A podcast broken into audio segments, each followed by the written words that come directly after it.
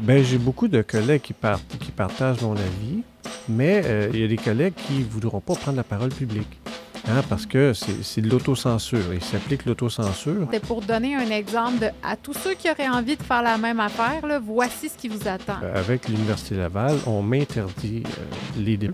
Et c'est ça, pour moi, c'est ces échanges-là qui permettent de faire avancer la société. Mhm. Il faut continuer de pouvoir se parler, se comprendre et euh, d'avancer ensemble. Si on n'est pas ouvert à écouter l'idée minoritaire, on ne pourra jamais l'intégrer dans notre société et peut-être et, améliorer notre vivre ensemble. Mm-hmm. Donc c'est pour ça que moi je suis vraiment en faveur d'écouter les idées minoritaires, ce que les gens ont à dire, c'est quoi leurs arguments et tout ça. Et si ça fait du sens, ben cette idée-là va devenir majoritaire avec le temps et on va. Il n'y a pas de danger parce que si ça ne se tient pas, de toute façon, ça va mourir dans l'œuf. Exact. Ça va s'écrouler. Patrick Provost est professeur titulaire à l'Université Laval à Québec.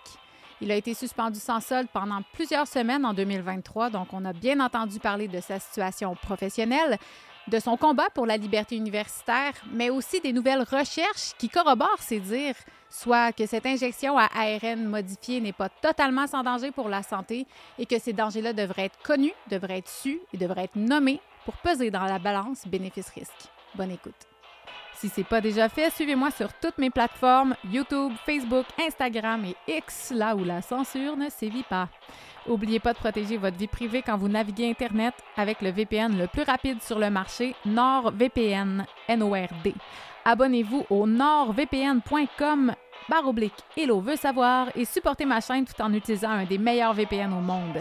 Je répète, nord, N-O-R-D, vpn.com, barre oblique, E-L-O-V-E-U-T, S-A-V-O-I-R. Patrick, merci d'être venu jusqu'à moi aujourd'hui. Euh, il y a beaucoup de monde qui m'ont demandé de te recevoir.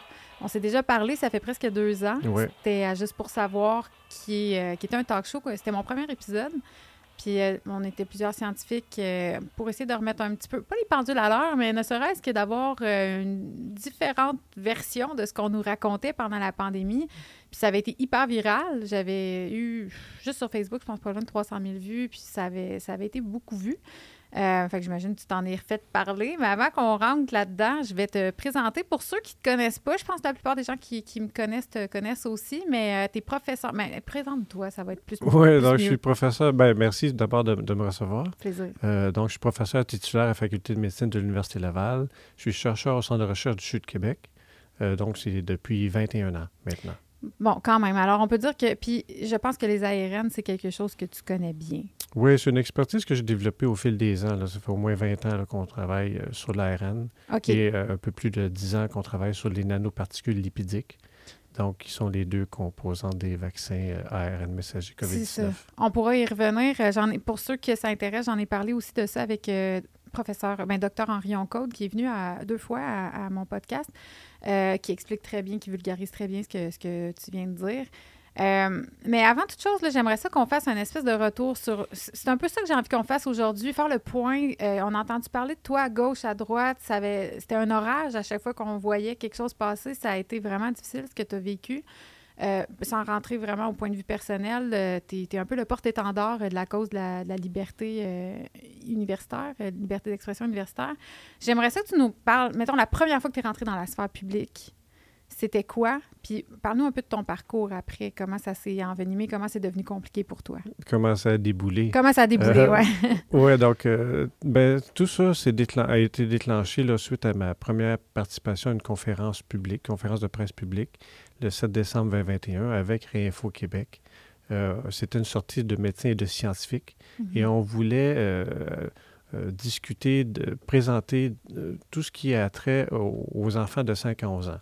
Il faut se rappeler à cette époque-là, le gouvernement favorisait la vaccination massive des enfants de 5 à 11 ans et nous, on n'était pas d'accord parce que, à notre avis, euh, l'évaluation risque-bénéfice ne penchait pas en faveur de la vaccination pour ce groupe d'âge-là. Donc, on a essayé, on a fait une intervention publique justement pour alerter les gens, alerter les, autorités aussi. Hein.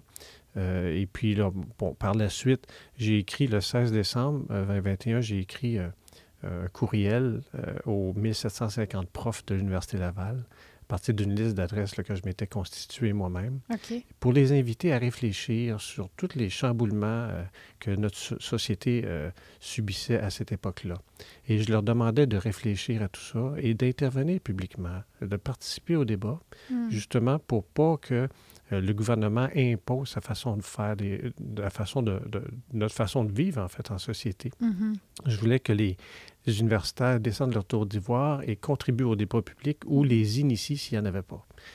Et euh, suite à ça, il y a un collègue euh, qui me déteste, dont je dois taire le nom. Est-ce qu'il porté- détestait avant? Oui, oui. OK. Euh, et- qui a porté plainte parce qu'il divergeait d'opinion avec euh, notre, euh, notre, euh, notre perspective sur la Donc, pandémie. sur les 1750 Exact. profs qui ont, ben, des employés qui ont reçu ce email-là, il y a une seule plainte. Un, un- un seul chercheur de mon axe de recherche qui a porté plainte. Donc, au- lieu de venir débattre avec moi ou dire en quoi il n'était pas d'accord, euh, il a préféré porter plainte. Mhm. Donc, vraiment, il y avait, il y avait des mauvaises intentions, Mhm. une intention de me nuire plutôt que de servir la cause là, du bien commun. On peut dire que ça a quand même marché. Pour te nuire, il t'a nuit. Ben, ça a marché pour lui, oui, Ouais, exactement. C'est ça. Et, mais ça, ça, ça va à l'encontre de la collégialité qui devrait prévaloir au sein d'une université? Mhm. Ou est-ce que les professeurs ne devraient pas euh, se tourner vers la direction puis porter plainte là, si euh, ils sont, il y a des désaccords? Ouais. Parce que des désaccords entre les professeurs, il y en a toujours eu. Puis Entre il va les toujours, humains? Il va toujours en avoir. Mais ça. quoi que je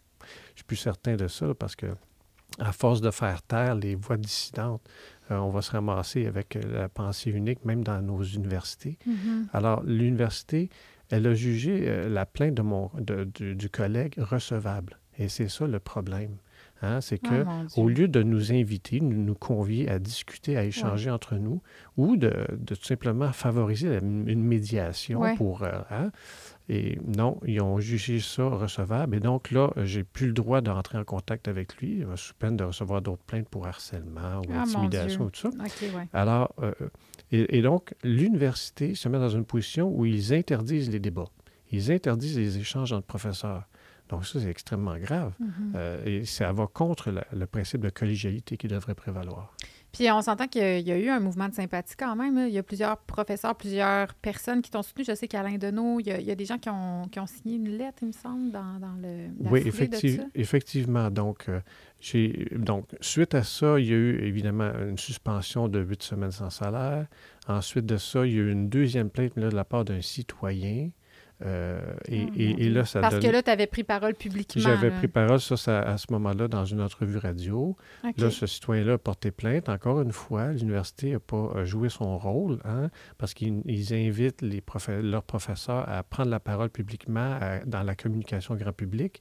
Et là, évidemment, ma prise de parole, qui était critique envers le gouvernement, Mhm. contrastait avec ce que cette personne-là avait entendu du gouvernement là, euh, Mhm. par les médias de masse. Et donc, il n'était pas d'accord. Et donc, au, lieu de, de me contacter, juste à rentrer mon nom sur Google, là, vous allez tomber sur mon site web là, professionnel. Donc, au lieu de m'écrire un courriel puis de dire, ben, euh, pourquoi, M. Provost, euh, vous dites ça, vous dites ça, je ne suis pas d'accord. Puis, euh, ben, tu sais, l'université a accepté la plainte. Mais en fait, quelqu'un peut, porter plainte. À la limite, un citoyen porte plainte parce qu'il pense que c'est ça qu'il faut qu'il fasse. Je veux bien. Mais le problème, c'est plus l'université dans ce cas-ci qui a reçu cette plainte-là. Mais tu sais, tu peux porter plainte pour un, un- un cas, je sais pas moi, de, de violence physique, d'agression verbale, d'agression physique et tout ça. Mais là, c'est une, diver- une divergence d'opinion. oui.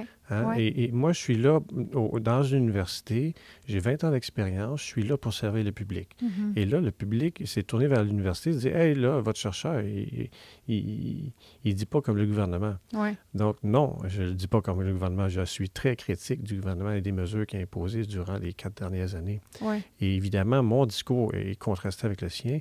Et donc, l'université, au lieu de justement favoriser, continuer de protéger ses profs, hein, protéger ses Mhm. profs et favoriser la communication grand public, Mhm. mais aurait dû convier ce citoyen-là à venir me rencontrer. Et euh, on aurait, j'aurais pu m'expliquer. Il aurait pu m'expliquer en quoi il n'était pas d'accord. Et puis, on aurait pu arriver à s'entendre. Et encore là, une- fois, l'Université Laval n'a pas profité de l'occasion pour jouer son rôle hein, au sein de la société. Ça, c'était à quel euh, moment, cette plainte-là? Euh, ça, ça remonte au mois de juillet euh, 2022. OK. Puis est-ce que tu as, été suspendu suite à ça? Oui, par la suite, même processus que la, première plainte, euh, formation d'un comité d'enquête, et bon, euh, il voulait avoir ma, version des faits, mais toujours sans, sans, sans opportunité de discussion, de débat mm-hmm. avec le vice-recteur en fonction. Mm. Là, il voulait que je signe un engagement à la confidentialité, que, ce que j'ai refusé parce que c'était comme, pour moi, c'était comme pour me livrer pieds et mains liés euh, et me soumettre à leur arbitraire. Mm. Évidemment, il y avait un historique. Euh, donc, je suis, moi, je suis, euh, je suis un professeur d'université pour qui j'ai, j'ai, le sentiment de, de je, me sens redevable envers la population mm-hmm. et non pas, je suis pas soumis à l'autorité de la direction de l'université. Donc moi, je suis, ce sont les, les membres de la population qui, qui, paient mon salaire, qui font en sorte que je suis, j'occupe cette position-là. Mm-hmm. Donc, euh, évidemment, dans mes, dans, mes interactions et tout ça, ça, ça contraste avec celle de mes collègues. Donc, il y avait comme un historique. Bref, euh, donc, euh, les comités d'enquête, évidemment, ils ont recruté des professeurs d'université qui, qui, qui, partageaient le narratif du gouvernement mm-hmm. pour mettre ces scientifiques-là sur les comités d'enquête, puis évidemment, m'ont trouvé coupable.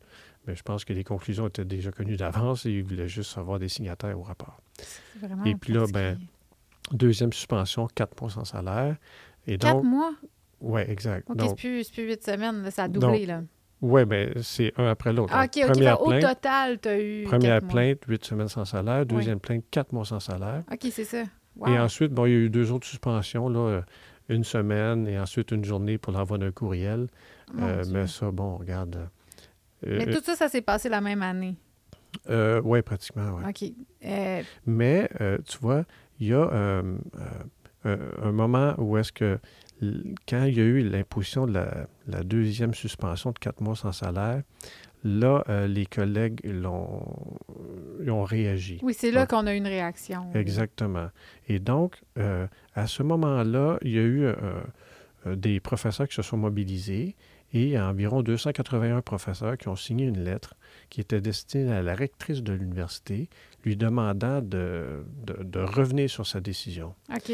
Et, euh, et pendant ce temps-là, moi, j'avais été informé d'une autre plainte euh, que l'université avait reçue euh, de, de, personnes plaignantes euh, avec des. Euh, puis dans sa plainte, on, avait plein d'étiquettes comme de, de complotistes et d'antivax et tout ça. Ça veut mais, rien mais, dire. mais sans aucun fondement réel. Oui, oui.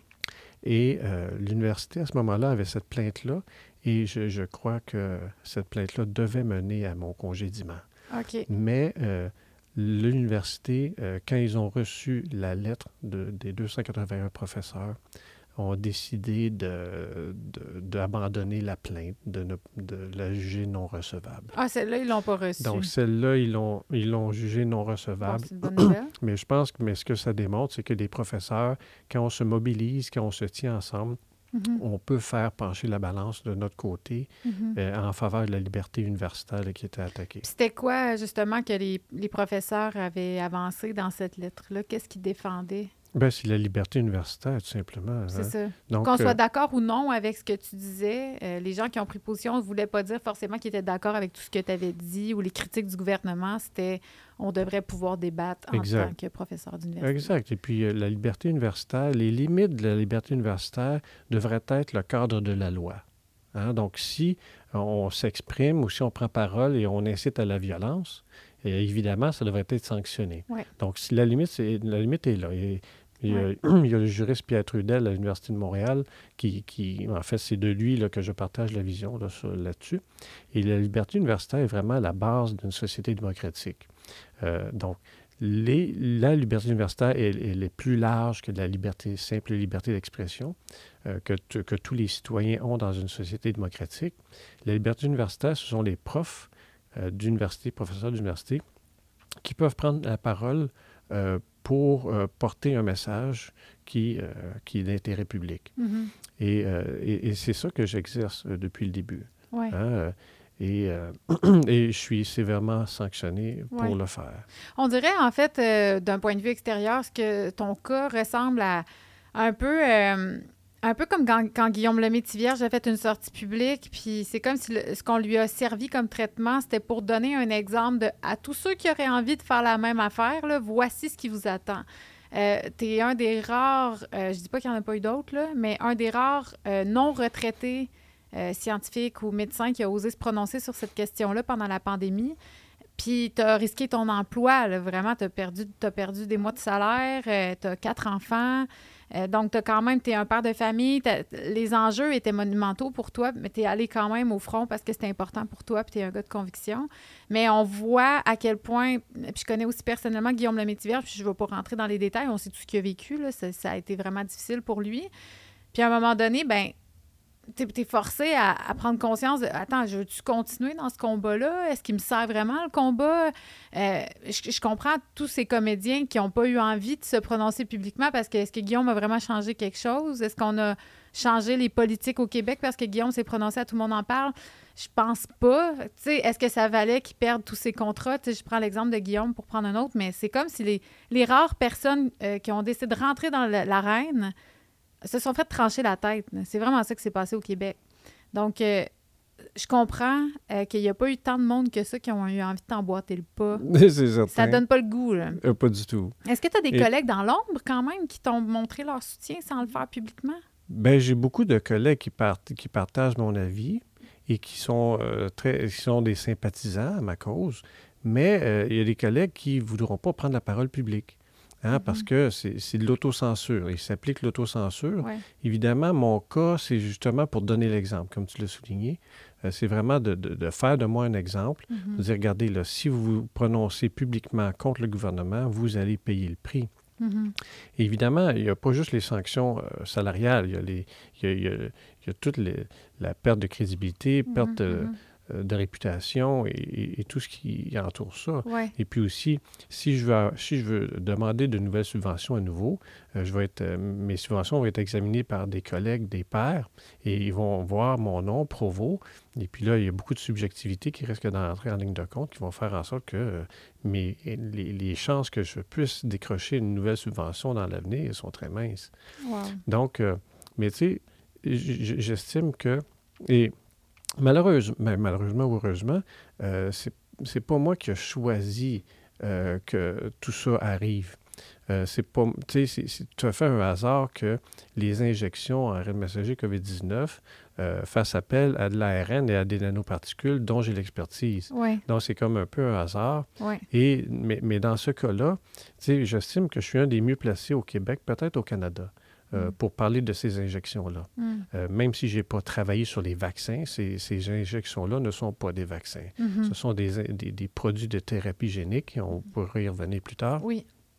Euh, donc, et, et- et pourquoi aucun média ne m'a contacté pour essayer de comprendre comment fonctionnent ces vaccins-là, quels, quels sont les Ouais. risques? À titre euh, d'expert, tu aurais pu être un expert toi aussi de TVA. Ben, j'aurais. Oui, exactement.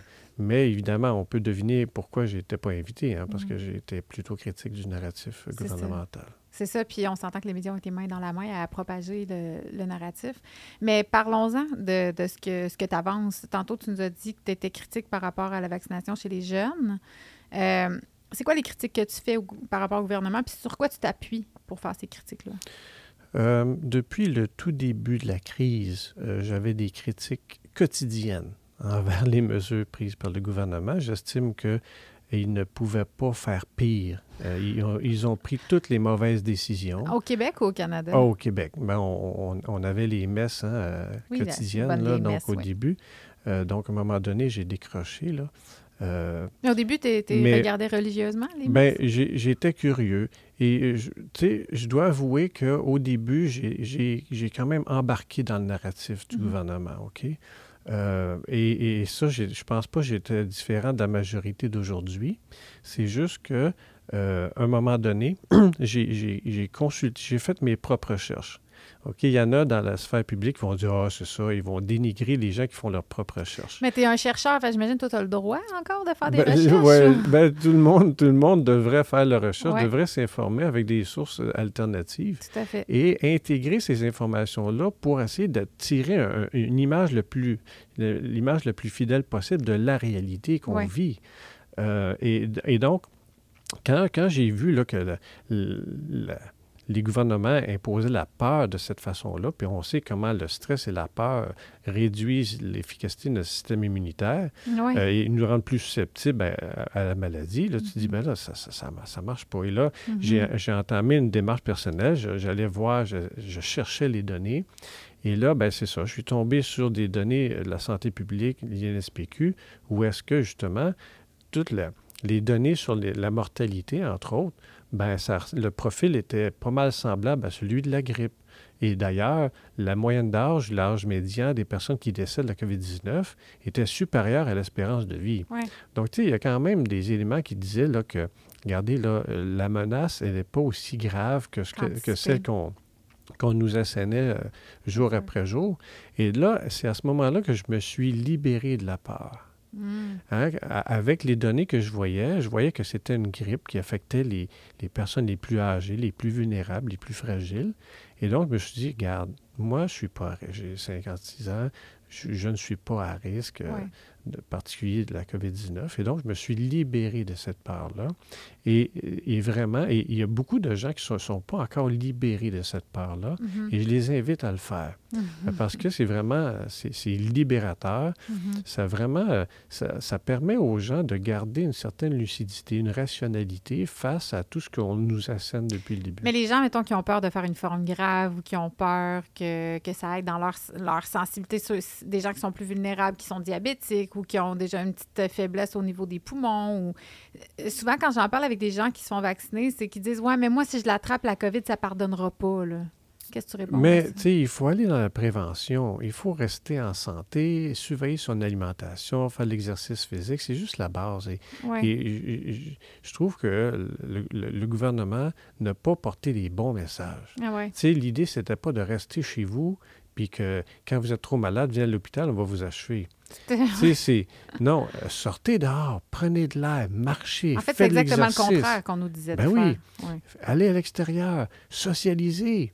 Hein? Mm-hmm. et, et, ça, la vie sociale est un, élément extrêmement important de la santé. Mm-hmm. hein? mais, mais, mais, ça, c'est tous des messages qu'on n'entend pas. Bien, on entend le contraire. C'était ne ben voyez plus vos familles. Si vous êtes supposé avoir un baptême, un mariage, annulez-le.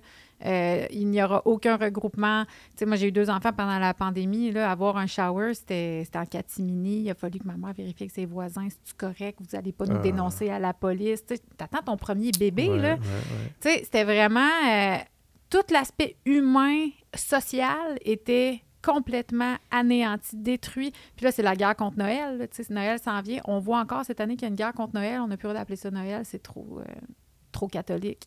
Mais on a vécu la guerre contre les fêtes, on n'a pas des rassemblements, contre Pâques. Il y, a vraiment. Puis moi, moi aussi, ça a été vraiment un gros, gros, gros facteur qui a joué à. J'ai jamais embarqué vraiment même pas une seconde dans le narratif, là. mais c'était tellement gros pour moi à quel point c'était contre la santé, tout ce qu'on nous demandait de faire, que je me disais, si c'est vraiment une crise sanitaire, ce serait pas ça les directives qu'on nous donnerait. Là, c'est une crise de panique totale pour mieux contrôler le peuple. Ouais, ouais. C'est ça qui me dérangeait.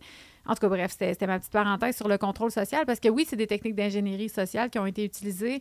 Après, on peut tomber dans comploter, dire pourquoi ils ont fait ça, y a-t-il des intentions? On peut prêter des intentions, mais bon, on peut ah. quand même voir ce qui a été fait. C'est ça. On peut constater que ça a créé des dommages sur la société. Une profonde division encore présente aujourd'hui. Des divisions tellement profondes que il, va être difficile de recoller les morceaux, de retisser le tissu social qui a été détruit comme ça ouais par le gouvernement.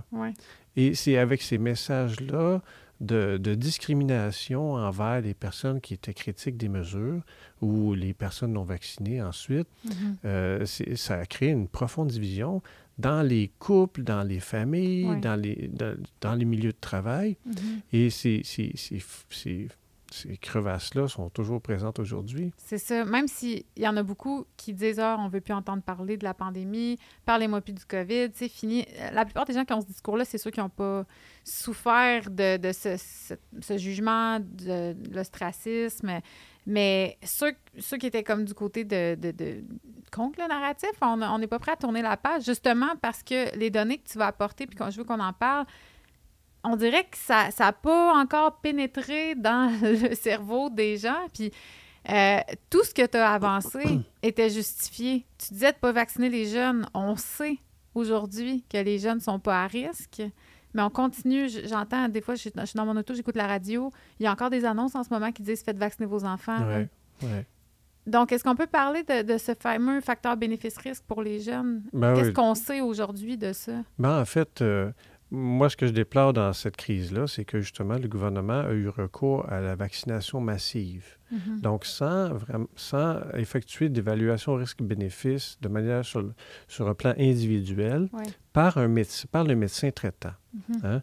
Euh, donc, on vaccine tout le monde et euh, du bébé, ben, en fait, de, très tôt, de très, très jeune au, plus vieux, mhm.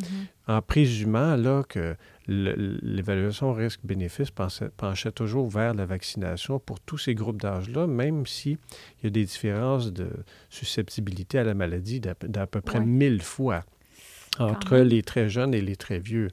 Donc, comment une évaluation peut toujours pencher en faveur de la vaccination sur une échelle aussi large? Euh, moi, je ne comprends pas. Et euh, c'est pour ça que euh, l'approche across the board du Comité d'immunisation du Québec de recommander la vaccination de tous les groupes d'âge face à une maladie où est-ce que le risque est beaucoup plus pour les personnes très âgées et très malades, pour moi, ça ne fait pas de sens. Mm-hmm. Et donc, j'aimerais bien pouvoir débattre de ça Mm-hmm. avec les membres du comité d'immunisation, dont Caroline Quash. Et, mais, mais, mais, ces débats-là, euh, on, en a discuté avant l'entrevue, mais ces débats-là euh, sont interdits. Oui. Et euh, tu as vu, avec l'Université Laval, on m'interdit les débats contradictoires. Débat contradictoire, c'est quand les idées s'affrontent. Hein, Quand Mhm. les deux des personnes qui ont des idées différentes discutent entre eux, ça ne veut pas dire qu'ils vont, qu'ils vont se, se, se battre, hein, s'arracher la tête. évidemment, on est capable de, de, de, de dialogue, de- d'échanges respectueux. Et c'est, et, c'est ça, pour moi, c'est ces échanges-là qui permettent de faire avancer la société. Mhm. Il faut continuer de pouvoir se parler, se comprendre et euh, d'avancer ensemble néanmoins, même si on ne partage pas les mêmes idées. Oui, tout à fait. Et c'est, comme ça qu'on peut juste améliorer la société. Oui. Euh, Il faut laisser, parce que nécessairement, une idée, quand elle survient, une idée nouvelle, elle est nécessairement minoritaire. Oui. Avant d'être majoritaire, ben, elle va être minoritaire. Donc, si on n'est pas ouvert à écouter l'idée minoritaire, on ne pourra jamais l'intégrer dans notre société et peut-être et, et améliorer notre vivre ensemble. Mhm. Donc, c'est pour ça que moi, je suis vraiment en faveur d'écouter les idées min- minoritaires, ce que les gens ont à dire, c'est Mhm. quoi leurs arguments et tout ça. Et si ça fait du sens, ben cette idée-là va devenir majoritaire avec le temps Il n'y et a on va pas de l'adopter. danger parce que si ça ne se tient pas, de toute façon, ça va mourir dans l'œuf. Exact. Ça va s'écrouler. C'est Tout à ça. fait. Ce que tu avances, euh, ce que tu nommes, c'est il y a des études pour les étayer. Tu ne prends pas ça comme... C'est pas ton opinion. C'est-à-dire, on parle de faits ici, là. Oui, donc, en- encore une fois, c'est toujours euh, par rapport aux sources d'information, les, les informations que les personnes détiennent. Et euh, donc, la majorité de la population, on peut dire qu'ils se sont euh, fiés au gouvernement, aux médias de masse pour s'informer. C'était une, depuis quatre ans, c'est une situation quand même assez complexe qu'on vit. Ouais. Et les gens ont quand même dû continuer à mener leur vie Mhm. euh, toujours à un, un rythme très élevé, train d'enfer. Donc, les gens ont peu de temps à accorder euh, à l'actualité. Donc, ils se font... euh, ils, ils- se disent, bon, regarde, je vais sauver du temps, je vais écouter la télé, puis on va me dire qu- que c'est quoi la situation. Mhm. Sauf que quand on regarde d'autres sources d'information, quand on regarde les données officielles, les articles scientifiques, les bases de données, on voit que le portrait est différent. Et Ouais. c'est là que c'est là que j'ai décroché Ouais. à ce moment-là. Euh, et aussi, ben, bon, quand j'ai été victime moi-même d'effets secondaires suite à une première Ah oui, vrai. injection, Mhm. euh, j'avais eu euh, cinq effets secondaires différents que j'avais Donc, jamais arrêté. avant. Après la première Ah injection. oui. OK. Et puis, euh, une autre lumière rouge s'est allumée quand mon médecin de famille, mon médecin spécialiste, a refusé de rapporter mes effets secondaires à la santé publique. Toi, ça n'y avait pas quelque chose avec le diabète? Ou... Oui, exact. Oui, c'est un endocrinologue. une- euh, un- le père d'un enfant que je- dont j'étais entraîneur au hockey sur glace.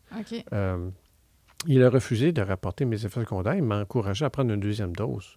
Malgré... Donc, il ne faisait pas le, le lien avec... euh, Aucune tes- écoute. Mais est-ce que toi, tu as la conviction profonde que c'est le vaccin qui a créé ces effets secondaires-là? Ben moi, personnellement, oui. Parce que je me connais et j'ai remarqué ces effets-là que je n'avais jamais eu avant. Combien de temps après l'injection? Euh, ça variait entre une semaine et quelques mois. OK. Mais, euh, tu vois, la santé publique ne considérait qu'un seul effet parce qu'elle elle considérait seulement ceux qui étaient à l'intérieur de six semaines après l'injection. Et ça aussi, c'est une étude qu'on a, qu'on a menée ensuite qui a trouvé que euh, l'INSPQ, ils, ils ont traiter ces injections-là comme des vaccins traditionnels alors qu'ils n'ont rien en commun, pratiquement rien en commun. C'est pour ça qu'ils calculaient juste six semaines. Exact. C'est ce qu'on fait avec un vaccin traditionnel. Exact. OK. dont, mais, au sujet desquels on a beaucoup plus d'expérience. Hein. Oui. Euh, donc, les effets sont, revenus, sont arrivés plus tard, au-delà de, six semaines, n'ont pas été mm. considérés. Bref, euh, c'est tout ça pour dire là, que euh, ça m'a amené à, exprimer mes critiques publiquement mm-hmm. parce que je voyais que le discours du gouvernement n'était pas aligné, mm-hmm. n'était pas cohérent avec les données qu'elle avait en main. et, donc, à partir des données qu'elle avait en main, elle a amplifié une crise, elle a semé la peur euh, par la propagande euh, et un manque de transparence. Et donc, moi, ce n'est pas un mode de gouvernance là, que j'accepte dans une démocratie. Oui, non, c'est, c'est plus de la démocratie, c'est, c'est, euh, de l'autoritarisme. C'est le mot. Euh, qu'est-ce, qu'on, qu'est-ce qu'on peut dire par rapport à. Parce que ça m'intéresse, les effets secondaires. J'aimerais ça qu'on rentre dans la technologie de cette injection-là. Euh, j'en ai parlé avec Henri Oncode, pour ceux que ça intéresse, qui a écrit un livre vraiment très bien vulgarisé là-dessus, d'ailleurs. les apprentis sorciers chez Albin Michel. Mais si on peut parler un peu de ce qu'on sait, puis on en parlait avant de commencer l'entrevue, mais ce que j'observe, c'est qu'il y a des. On dirait qu'il y a des études pour donner raison, peu importe qu'est-ce que tu crois par rapport à cette pandémie-là. Souvent, euh, mes trolls viennent m'obstiner sur mes publications pour me dire non, c'est pas vrai, le vaccin a sauvé des vies, puis là, ils nous montrent des graphiques. Puis là, après, de mon côté, avec les scientifiques que je reçois, ben non, il y a des graphiques qui montrent qu'après l'injection, il y a des pics de mortalité. Comment t'expliques ça? C'est quoi la vérité dans tout ça? On la trouve comment? Bien, c'est difficile. C'est de plus en plus difficile à trouver euh, la vérité. C'est que, le, tu vois, le débat qui avait lieu euh, dans les congrès scientifiques ou dans les revues scientifiques, c'est maintenant transporté dans le débat public, hein, dans la sphère publique, euh, ce qui n'est pas nécessairement une mauvaise chose. C'est juste qu'il faut que les gens prennent conscience comment la science fonctionne. Et toujours à partir de, de données, hein, donc on a, c'est c'est euh, une, expérimentation. Donc, on, analyse des, différents... Bon, ça dépend du domaine de, recherche, du domaine scientifique. Mais dans, les, cas qui nous intéressent, par exemple, l'efficacité de vaccin, bien, il faut regarder quelles sont les données qui sont disponibles, euh, comment elles ont été obtenues, mm-hmm. euh, en quoi elles consistent. Est-ce que ces données-là ont été obtenues par, dans le cadre d'essais randomisés en double aveugle, contrôle en double aveugle, donc ça c'est le standard le plus élevé mm-hmm. d'évidence qu'on peut obtenir, d'évidence scientifique, euh, et, sur lesquelles on peut se, se baser pour émettre des recommandations. D'ailleurs, c'est ce genre d'études-là où est-ce que euh, sur les masques, sur, la sur les moyens de protection euh, physique aux infections, qui déterminaient qu'il y, y, avait les, les évidences les plus fiables montrait que la les masques n'avaient à peu près pas d'effet mhm. protecteur contre l'infection. Mais il y a tout le temps quelqu'un pour nous sortir la petite étude de oui, regardez, le Lancet a dit que. Bon, là, on ne rentre ben, pas dans le Lancet Gate, mais c'est ça aussi, c'est que souvent, c'est falsifié. C'est des études qui ont été falsifiées. Bien, c'est des études, des fois, qui vont être basées sur des modèles mathématiques.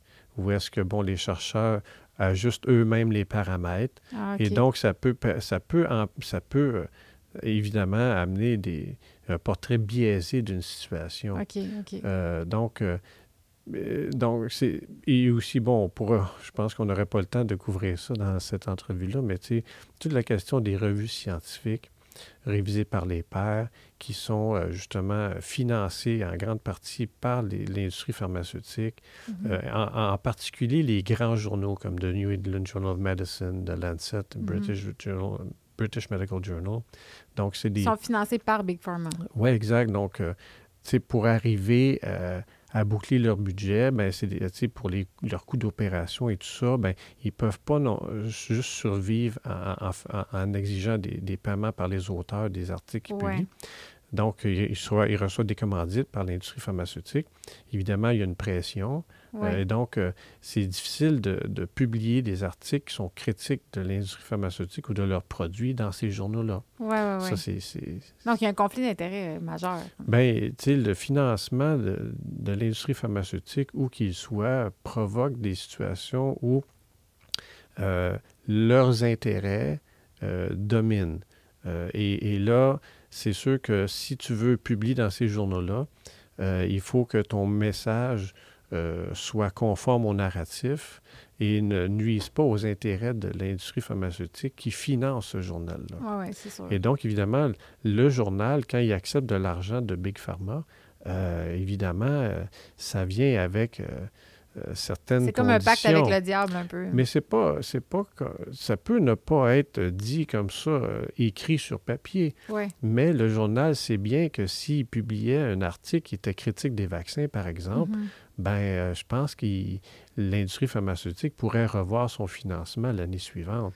Donc, tu sais, il y a quand même une pression comme ça avec le non dit, non écrit, mm-hmm. que mm-hmm. les... C'est tacite, finalement. Exact. Mais euh, justement, j'ai su de sources sûres que c'était la même philosophie euh, pour ceux qui écrivaient dans les euh, journaux traditionnels au Québec. Si tu étais un journaliste qui voulait faire un papier qui était critique envers la vaccination, tu n'étais pas, pas publié. Puis après, c'était bonjour, tu peux aller écrire ailleurs, tu peux prendre la porte. J'ai su chez Québécois qui ont dit, c'est un journaliste qui me l'a rapporté euh, on ne va rien publier qui va nuire à la campagne de vaccination au Québec. C'était le mot d'ordre. Donc là, on n'est pas ici dans une mission d'informer la population de façon neutre et non biaisée. On est dans une campagne de vaccination où on participe main dans la main avec notre gouvernement pour s'assurer que le plus de monde possible va se faire vacciner. Alors, l'intention derrière va amener à des biais dans les conclusions qu'on a envie de tirer, c'est sûr. Puis de là l'importance de ce qu'on a fait, je pense, pendant la pandémie, comme juste pour savoir, euh, puis mon, balado, puis plein d'autres personnes, c'est que on a donné la voix à des gens qui osaient avoir euh, des conclusions qui étaient critiques par rapport à la vaccination, par rapport au masque, par rapport à plein de choses. Puis, euh, si ça a été aussi viral, la conversation qu'on avait eue avec Bernard Massy puis professeur Linard, c'est justement que les gens voyaient qu'il manquait une donnée il n'y a rien qui est parfait dans la vie, rien. si, si le vaccin, dans mon cas, il est parfait, mais il ne sera pas parfait pour quelqu'un d'autre. Donc, donnez-moi cette information-là pour que j'ai un consentement libre et éclairé, puis que quand je vais chercher ma dose, je sais c'est quoi les, les, effets indésirables qui pourraient s'en suivre. C'était pas ça la situation. Donc, merci d'avoir pris parole. Puis merci encore aussi d'être là aujourd'hui parce que je pense qu'il y a encore beaucoup de pendules qu'il faut mettre à l'heure, surtout au Québec. C'est difficile de comprendre qu'est-ce qui se passe avec ces injections-là? Euh, on a vraiment traité professeur Perron et, beaucoup de monde de fou pour avoir dit que ça fait contaminer l'ADN. Parlons-en. Est-ce que c'est vrai que ça contamine l'ADN, ces injections-là? Ben, en fait, les produits qui sont injectés aux gens, ils sont contaminés avec de l'ADN. Ça veut dire quoi? Donc, euh, OK. Donc, le vaccin, les vaccins ARN messager COVID-19, donc de Pfizer, de Moderna, euh, ils sont basés sur de l'ARN modifié. L'ARN modifié qui ressemble en tout point à l'ARN messager euh, qu'on a dans nos cellules, sauf qu'il est modifié pour être stabilisé. Donc, il y a un des nucléotides qui est modifié et, euh, et qui fait que l'ARN modifié est beaucoup plus stable et il, est beaucoup moins dégradé et donc sa durée de vie est, très, très, très supérieure. Au début, il nous disait qu'il savait la durée de vie, j'en parlais de deux mois, je pense. Non, même pas. Il disait que l'injection restait dans l'épaule et que tout disparaissait en quelques jours. Avec la certitude absolue que c'était ça la vérité. Oui, c'est ça, malgré des études qui disaient l'inverse. Parce que euh, des études de Pfizer, même, euh, qui ont démontré que l'injection était, se distribuait, le contenu de l'injection se distribuait partout dans l'organisme, en particulier dans les gonades. Donc, ces injections-là sont constituées de bon, d'ARN modifié. le nom Moderna, c'est Modified RNA, hein, ah, Moderna. ARN modifié, non pas ARN messager. Encore une fois, c'est euh, c'est pas le, les bons termes qui sont utilisés. Hein. Hmm. On, utilise ARN messager pour être rassurant, mais c'est de l'ARN modifié. Hmm. Et cet ARN-là, modifié est encapsulé dans, des nanoparticules lipidiques qui les protègent et leur permettent de voyager partout mhm. dans notre corps. Et c'est ce, qui, ce qui arrive. Euh, donc, suite à l'injection, d'ARN messager, ça ne reste pas dans. C'est bio, c'est distribué partout dans l'organisme. Quand on, dit partout dans l'organisme, on dit même que ça peut pénétrer dans des cellules. Ça peut aller loin, loin, loin dans l'organisme. C'est pas juste, ça se promène pas juste dans le sang. Non, non, non, c'est ça. Donc, euh, et les, nanoparticules ont la particularité, de voyager et aussi de faciliter l'absorption du matériel qu'elles contiennent par les cellules. Et donc, ça permet de transfecter n'importe lequel de nos cellules.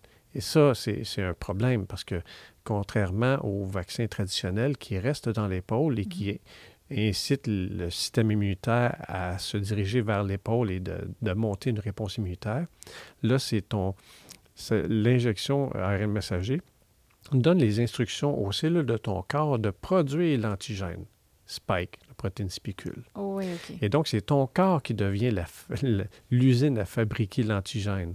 Alors que les vaccins traditionnels, l'antigène est contenu dans le vaccin. Mm-hmm. Mais dans les injections ARN messager, l'ARN messager code va, va, permettre à ton corps de produire l'antigène. Donc, c'est toi qui deviens l'usine à fabriquer l'antigène qui est toxique. Donc, c'est une protéine virale qui a des effets toxiques. Est-ce qu'on l'a naturellement dans le corps, la ben protéine spicule? OK, donc euh, on, la, on va se mettre à la produire. C'est-à-dire, oui, exact. Et on ne sait pas quelle cellule ton corps va la produire. On ne sait pas pendant combien de temps. Euh, et ça peut aussi être à la source de réactions auto-immunes. Euh, uh-huh. et là, euh, je veux faire le lien avec les possibles myocardites qui sont, ben, en fait, avec les risques de myocardite qui surviennent suite à une injection dans l'épaule. Mm-hmm. Quand même assez difficile de, faire le lien s'il n'y a pas de distribution euh, systémique. Donc, euh, le, le, le, premier organe vers lequel le contenu de l'épaule est drainé, c'est le cœur.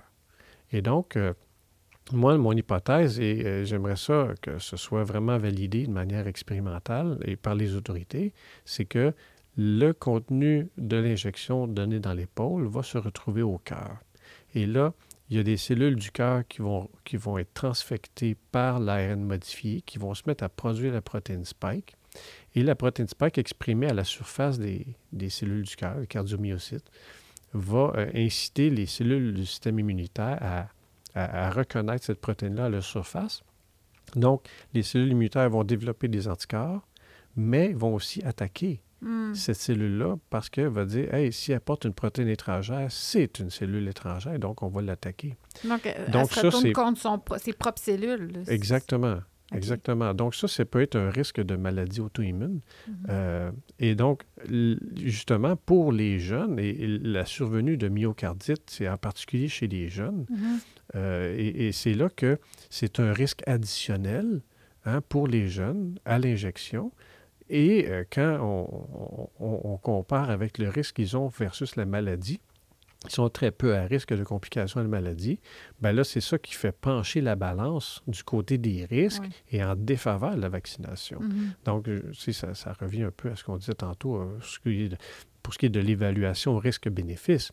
Parce qu'il y a des risques à la maladie et à l'injection, et il y a des bénéfices à la maladie et à l'injection. Mm-hmm. Donc, c'est comme ces quatre facteurs-là qu'il faut mettre dans la balance pour arriver à la meilleure décision. Mm-hmm. Et, euh, bon, je, peux peut-être en surprendre quelques-uns, mais il y a quand même des bénéfices à être infecté par le virus. Oui, quels hein? sont-ils? Parce que ça, ça confère l'immunité naturelle. Évidemment, ça nous place à, risque de complications. Mais pour les gens qui sont en bonne santé, qui ne sont pas à risque, et on le voit dans la population, là, euh, les gens généralement en bas de 50, 60 ans, sans facteur de comorbidité ou une comorbidité, ne sont pas particulièrement à risque. Donc, ces gens-là... Pas à risque d'attraper le COVID, tu veux dire. Pas à risque d'avoir de complications sérieuses ou d'en décéder. OK, oui, c'est ça, c'est ça. Donc, euh, donc ces personnes-là, une fois qu'ils ont été infectés, moi, je l'ai été deux fois. Euh, donc, moi, j'estime que j'ai un, bon, un bon système immunitaire. Il est à jour. Euh, il a vu le virus deux fois. Euh, donc, j'ai une immunité naturelle qui va me protéger des infections qui vont survenir dans l'avenir mhm. avec des variants du virus qui vont être un peu légèrement différents de celui auquel mon corps a déjà été exposé. Et donc, avec cette mémoire-là. sur les variants quand même. Ah, ben oui. Ben oui, mais tu on, on l'est toujours. Ah. On, l'était avant la COVID. On avait des rhumes, on avait des grippes. Oui. Donc, ça existait avant. Non, mais tu sais, le, le, le, zéro infection, là, c'est un objectif utopique. Ah oui, oui, c'est sûr. On, on, vit, on, on, a, on a coévolué avec les micro-organismes, avec les virus, avec les bactéries, tout ça, et on, est habité par plus de micro-organismes que de cellules humaines. Wow. Hein, avec notre microbiote euh, mm-hmm. intestinal en particulier, mm-hmm. je veux dire, on a plus de bactéries que de cellules humaines. Wow. Euh, et, donc, on a, notre corps a évolué de manière à vivre en symbiose avec les micro-organismes. Donc, c'est un mensonge de nous dire que c'est des ennemis à éliminer systématiquement. Ben oui, ben oui. Donc, il faut juste apprendre, continuer de vivre avec ces micro-organismes-là. Évidemment, il va y avoir des virus qui, à l'occasion, vont provoquer des, des, des, des bon, des, des, rhumes, des grippes. Bon. Mais, mais ça, il faut continuer d'être exposé, à mon avis.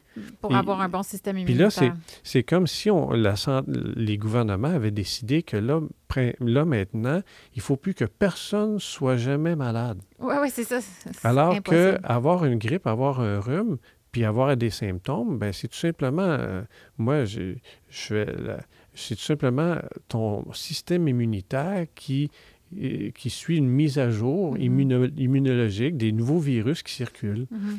Et c'est pour ça que moi, Personnellement, je n'ai aucune crainte face au, SARS-CoV-2 mhm. euh, qui va circuler, dont les variants circulent. Ils vont mhm. continuer de circuler. C'est un virus qui est là pour rester. Puis à un moment donné, il va probablement disparaître quand les gens vont tous avoir des systèmes immunitaires euh, qui vont tous avoir été exposés. Oui, c'est ça, qui vont une immunité naturelle. Exact. Et puis là, le virus va arrêter de circuler. Donc, et, ça aussi, c'est une attaque euh, depuis le début quand ils ont dit qu'ils ont mis les vaccins comme étant pour être la solution pour solutionner la pandémie, ben ça n'a rien réglé. Là. Mm-hmm. Ça n'a pas empêché le virus de circuler. Ça n'a pas empêché les gens de l'attraper, même que les gens qui étaient injectés avec le vaccin étaient prédisposés à l'infection. Euh, donc, et euh, jamais on a pu lutter contre un coronavirus à l'aide d'un vaccin. Jamais, ça s'était jamais fait. Non, c'est ça. Pourquoi? Mais parce que le coronavirus, il mute rapidement.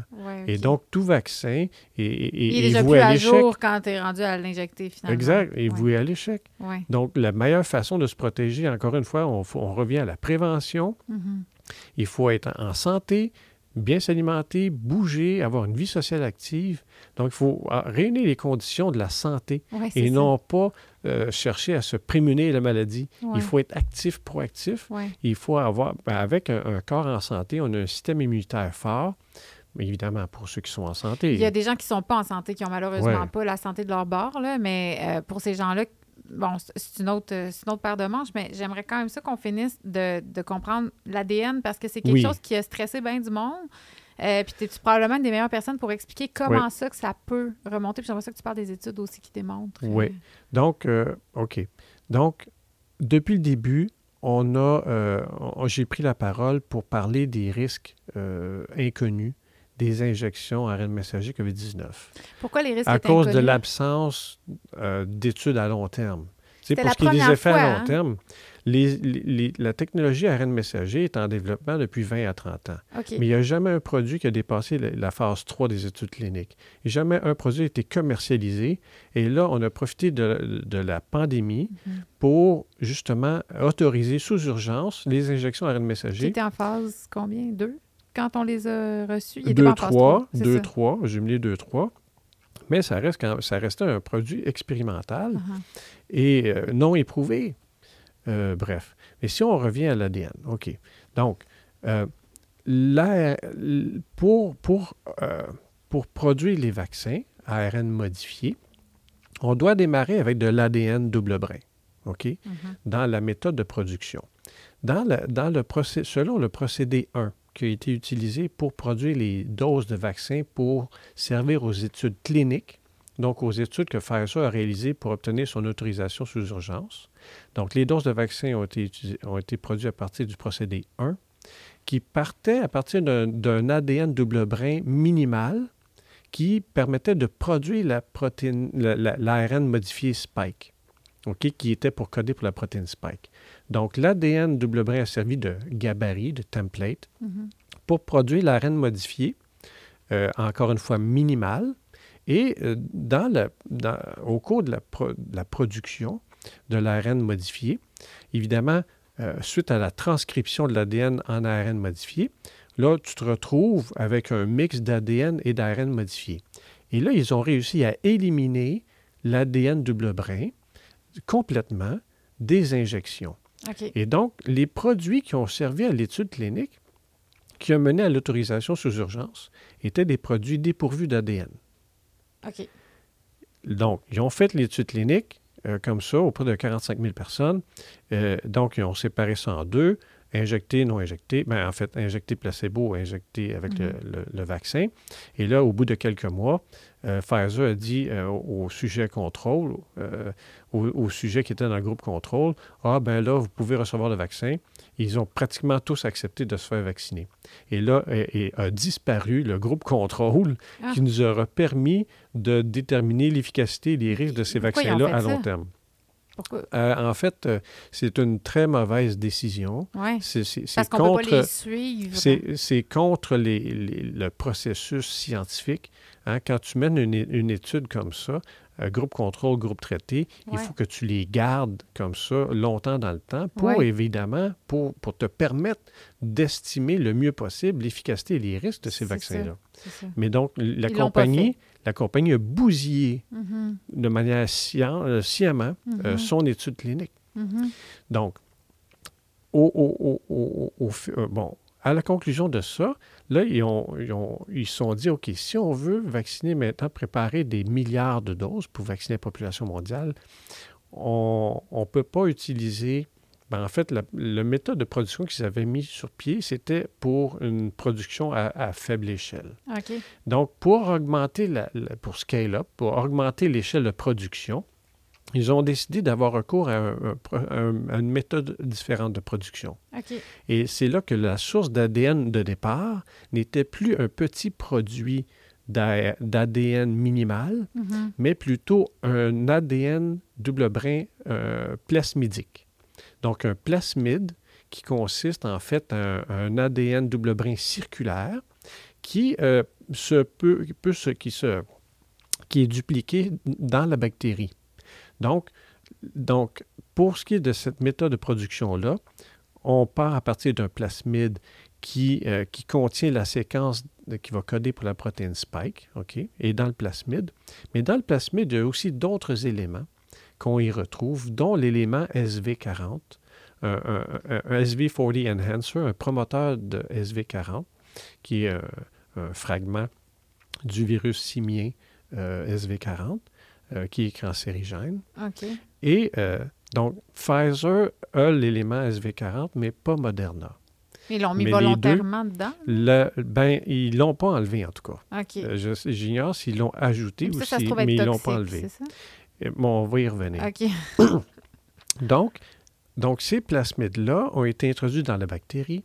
Les bactéries ont été euh, bon, mis dans des milieux de culture. On a fait euh, multiplier, on a permis, on a fait multiplier les bactéries là, à très, très, très, très grande échelle. Et ensuite, on a extrait l'ADN plasmidique. Et donc, là, on est parti euh, d'un ADN plasmidique qu'on a clivé à un endroit pour qu'il devienne linéaire.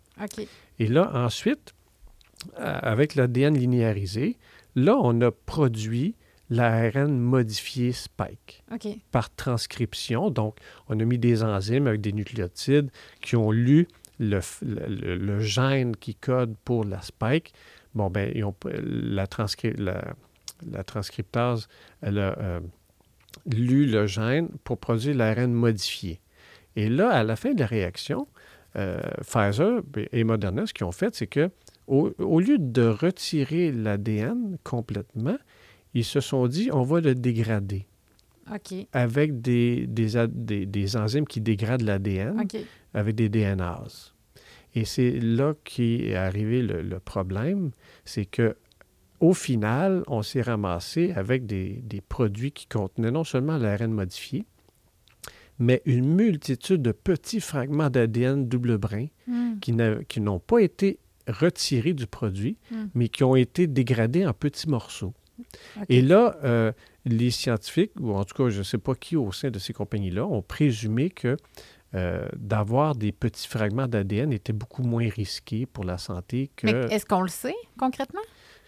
Euh, non. Ça n'a jamais été fait. Donc, donc, en avril 2023, il y a un chercheur, Kevin McKiernan, qui utilisait euh, un, un vial de, de vaccin à ARN modifié pour, ses, pour des expériences, en présumant qu'il y avait seulement que de l'ARN. Mhm. Et finalement, il a trouvé qu'il y avait de l'ADN. Ça, ça n'avait pas été dit. Là. Non, à ce moment-là, on ne le savait tout. pas. Donc, c'est une découverte fortuite, OK. tout à fait par hasard. OK. Euh, et là, euh, il a analysé plus en détail. Il a voulu, euh, tu sais, comme tout bon chercheur curieux, euh, a cherché à comprendre. A fait ses à- recherches. Exactement.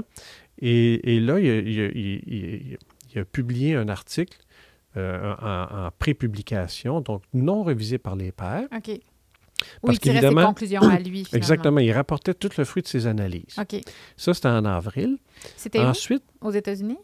euh, oui, euh, au- je pense au Massachusetts. OK. Et là, ensuite, il y a d'autres chercheurs qui ont vu cette- ces, ces résultats-là. Et Kevin euh, McKernan, il a aussi publié sur Twitter. Donc, OK. il partageait beaucoup ses données sur Twitter. Et en fait, sa stratégie, depuis le début, c'était euh, de, de ne pas publier ça dans les revues révisées par les pairs parce que ça aurait pris beaucoup de temps, Hmm. sans non plus aucune garantie euh, qu'il soit accepté pour publication, comme on en a ouais, parlé ouais. un, peu, un, un peu plus tôt. Ouais. Donc, ici, puis il y a aussi une- une- euh, un article de John Ioannidis qui assez tôt euh, a révélé dans PLOS ONE comme quoi la majorité des études qui sont publiées dans les revues scientifiques ne sont pas reproductibles. Hmm. Donc, l'important, dans des, dans des camps, il y a des découvertes comme ça, c'est que les résultats soient reproduits par d'autres laboratoires, dans d'autres mains, avec d'autres chercheurs. Voir si on va avoir Et les là, mêmes conclusions. exactement. Et là, maintenant, ces résultats-là, la présence d'ADN contaminant dans les vaccins ARN messagers modifiés, euh, ont été confirmés par cinq laboratoires partout dans le monde.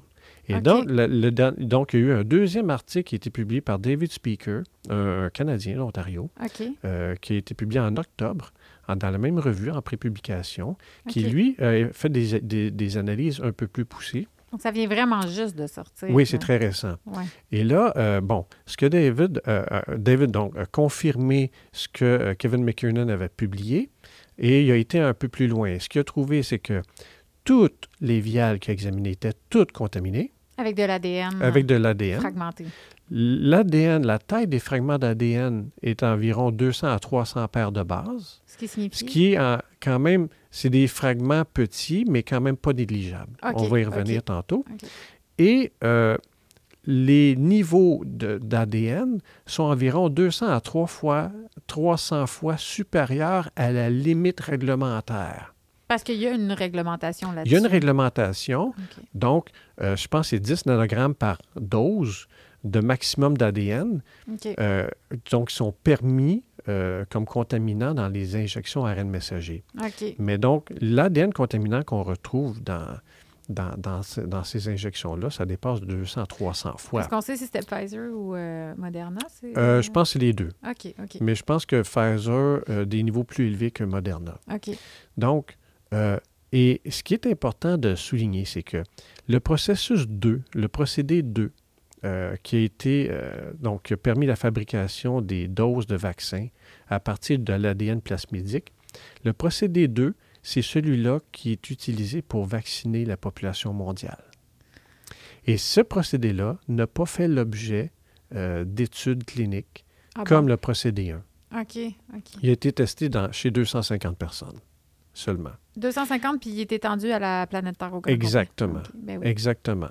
Donc, c'est tout à fait euh, contre les bonnes pratiques Ouais, en ça. recherche, euh, en- en- en- en- dans l'industrie pharmaceutique aussi. C'est Mhm, complètement aberrant. mhm. Ouais. Et il y a, il y a des collègues qui disent, regardez, pharma- pour- quand un produit pharmaceutique est produit, euh, le produit vraiment est déterminé par la méthode. Aussitôt que tu changes un élément de la méthode, le produit est différent. Mhm. Et ça, on le voit bien, le procédé 1 et 2, les produits sont différents Ouais. parce que le produit euh, issu du procédé 2 est vraiment contaminé de manière importante avec de l'ADN double brin. Je parlais tantôt de la taille des fragments d'ADN, de 200 à 300 paires de base en moyenne. Donc, il y en a des plus longs, il y en a des plus courts. Le segment de le promoteur SV40, Mhm. qu'on retrouve dans le plasmide euh, Pfizer et non Moderna, il est environ de 72 paires de bases.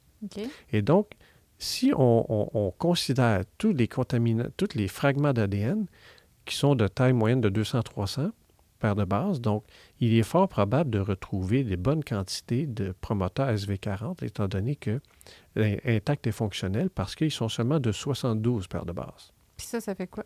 Et donc, ce fragment-là, la, mal, euh, la fâcheuse euh, propriété, une fois qu'elle est dans la cellule, elle se dirige au noyau. Elle entre dans notre noyau où est conservé notre ADN. OK. On y vient à l'ADN. Exact, exact. Donc, donc et, et- et là, donc, on a dans chacune des injections 200 milliards de fragments d'ADN double brin à- attends, encapsulés dans, dans des... chacune de nos cellules? Non, non, dans chaque dose. Dans chaque dose, il y a 200 milliards. 200 milliards de fragments de, de petits fragments d'ADN. OK. OK? Donc, il y avait une intention de la compagnie là, pour, le, pour la faire disparaître, mais elle n'a pas disparu. La-. L'ADN est resté là, mais juste en très petits morceaux. Mhm. Et ils sont encapsulés dans des nanoparticules lipidiques qui leur permettent d'entrer dans les cellules. Et le Mais promoteur scandaleux ce que c'est dans et les promoteurs SV40 ont la propriété d'aller au noyau. Il, il- il- il a cette Et propriété-là. ça, on le sait, là. On le sait avec des publications scientifiques. c'est- on a C'est une établi. certitude absolue. Ça, c'est établi. Et donc, une fois que le promoteur SV40 est dans le noyau, euh, il reste une étape, c'est-à-dire qu'il y a une- lors de la réplication du matériel génétique ou s'il y a une cassure, comme il a- il en arrive à tous les jours, eh bien, il pourrait y avoir une insertion du promoteur SV40 dans notre génome. Et là, une fois que c'est inséré dans notre génome, c'est une modification qui est permanente, qui devient permanente. Une étude dans la revue Nature a établi que 7% des cellules qui sont transfectées de, de la sorte, on, on- on- on y voit une, une modification, une intégration dans notre génome. 7% de nos cellules. Donc, moi, ce que ça me fait dire, C'est c'est beaucoup, que 7%. il est fort probable que chaque personne qui a été, qui a reçu une injection COVID-19 a au moins une de ces cellules qui a été modifiée génétiquement. OK. Et donc, là, est-ce que l'insertion va avoir des, des- des impacts? On ne sait On pas. sait pas. Si l'insertion survient dans une cellule des gonades, C'est quoi ça? au niveau des spermatozoïdes ou de Ah, l'ovule, reproduction. bien, oui, des cellules reproductrices. Donc, ce- cette modification-là va être passée à la, génération, à la prochaine génération, aux enfants. Et donc, c'est vraiment inquiétant. Euh, Mhm. si, ça se pro- si ça se produit chez une cellule qui ne se divise pas et qui et, et ça n'a aucun effet, ben ça n'aura aucun effet. Ça va mourir avec la, la Mais- personne. et Mais le SV40, le, fra- le- le promoteur SV40, le nom le dit, ça fait la promotion de l'expression des gènes. Donc, s'il est inséré dans un endroit du génome humain où est-ce qu'il y a des oncogènes au- autour, ça pourrait favoriser l'expression de ces oncogènes-là et, le pro- et initier un processus tumoral. Donc, il y a des risques. Mais en et français, ça- pour ceux, mettons, qui ne se connaissent pas, ce que tu es en train de dire, Ouais. c'est que ça peut, ça peut créer des cancers. Ça peut mener au cancer. Mais évidemment, ce sont des risques. Et, et tout ça, c'est inconnu. C'est Mhm. inconnu. Et là, tu vois, bon, là, euh, on a informé Santé Canada de ça, OK. parce que, OK, Santé Canada, c'est ça, c'est euh, eux qui approuvent les, produits, les nouveaux produits, dont Ouais. les vaccins à ARN messager COVID-19. Et là, c'est une orga- euh, c'est un organisme réglementaire qui doit veiller à la protection du public. Mais ce sont des bureaucrates. Oui. OK? Ils ne font aucune euh, vérification dans les, bar- dans les laboratoires eux-mêmes. Tout ce qu'ils font, c'est d'examiner les documents. Ouais. Donc, l'industrie pharmaceutique fait les études en conflit d'intérêts, Mhm. soumet des, documents à Santé Canada. Santé Canada examine les documents et dit approuve ou non. Ouais. Et là, euh, Santé Canada a, a- ils ont admis qu'il y avait effectivement de l'ADN qui contaminait les injections ARN messager COVID-19, OK. que les niveaux étaient euh, supérieurs OK. et ils ont admis avoir été trompés par l'industrie pharmaceutique qui ne les avait pas déclarés. OK, Et ils ont dans dit la qu'ils ne savaient pas. Ils n'étaient pas au courant. en Exactement. Donc, la compagnie, les compagnies, quand ils ont soumis leur, leur demande d'autorisation, ils ont montré, ils ont fourni la séquence complète du plasmide qu'ils avaient utilisé dans le procédé 2. OK? Donc, ils ont été transparents au niveau de la séquence. Mais dans les schémas de plasmide, ils n'ont pas indiqué qu'il y avait un promoteur SV40. Qui, qui est assez Et- et majeur pourtant- comme information. Et c'est très majeur. Et donc, et, et pourtant, cette- ce, ce dessin-là, ce schéma-là du plasmide, quand tu le génères avec des logiciels euh, en ligne, Mhm. l'élément SV40 s'allume, s'indique tout seul. Ça veut dire. Hein? Donc, donc, le fait que cet élément-là a été absent des documents soumis par la compagnie, ça veut dire que cet élément-là a été effacé. Donc, il y a, une, il y a a été de la malveillance retiré. derrière ça. Il y a une, comme, c'est qu'il y a quelque chose de malhonnête derrière il ça. faut enquêter. Oui, oui, oui. Hein? Donc, donc, Santé Canada n'a pas fait son rôle de chien de garde. hein? Ah, non. Parce que s'ils avaient pris s'ils avaient pris la séquence complète des plasmides et qu'ils avaient eux-mêmes avaient généré l'image, le schéma du plasmide, ils auraient vu tout de suite. Ça Mhm. prend deux minutes. Ah, je comprends. Ils auraient pu voir tout de suite l'élément SV40 qui, Mhm. qui, qui, qui, qui, apparaît à, à- à tout coup. Non, ils ne sont pas méfiés, c'est ce qu'on comprend. Exact. Ouais. Et donc, on voit un organisme réglementaire qui, euh, qui, qui est trompé par l'industrie pharmaceutique, qui est mis de, placé devant l'évidence qu'il y a effectivement de l'ADN qui est contaminé et qui maintient que les injections sont surefficaces et, qu'ils- et, et- que les bénéfices l'emportent toujours sur les risques. OK, c'est ça qui me dérange, c'est que maintenant, en- en- OK, on parle de un mois, là, on est en novembre, on est le 1er décembre aujourd'hui, on a une nouvelle information majeure qui nous dit euh, que oui, effectivement, les, les doutes qu'on avait que ça pouvait euh, euh, s'introduire dans notre ADN, c'est vrai. Et pourtant, on a Santé Canada qui reconnaît cette information-là comme véridique, mais qui continue de dire vive le vaccin. Mais, et, et ça, toujours sans connaître véritablement les risques de Il n'y a la pas quelqu'un présence de ces quelque part qui ADN-là. prend conscience qu'il va pouvoir y avoir des, des Nuremberg, qu'il va y avoir des procès. qu'il n'y a pas des gens qui commencent à se dire on va être jugé coupable, peut-être Ben, qu'on devrait faire attention. Oui, je trouve, mais en tout cas, je, je, je, je, je pense, je trouve que la, la- la- c- cette nouvelle donnée-là, que les vaccins soient contaminés avec de l'ADN et que la population entière a été vaccinée, Mhm. a été soumise à une injection de thérapie génique à son insu, sans le savoir, ça, ça veut dire que ça brime complètement toute notion de consentement libre et Ouais. éclairé. Ouais. Parce qu'en ignorant la présence de, de ces, de ces- de ces fragments d'ADN-là, les gens n'ont pas pu donner leur consentement libre et Mais on, éclairé. pour, dans l'histoire, on pointe qui du doigt? C'est ça l'affaire. On dirait qu'il n'y a en personne, fait- tout le monde fait pas de blanche. En fait, il faut réaliser que l'industrie pharmaceutique, je ne ferai pas d'amis là, encore une fois, Mhm. mais l'industrie pharmaceutique est là pour faire des profits.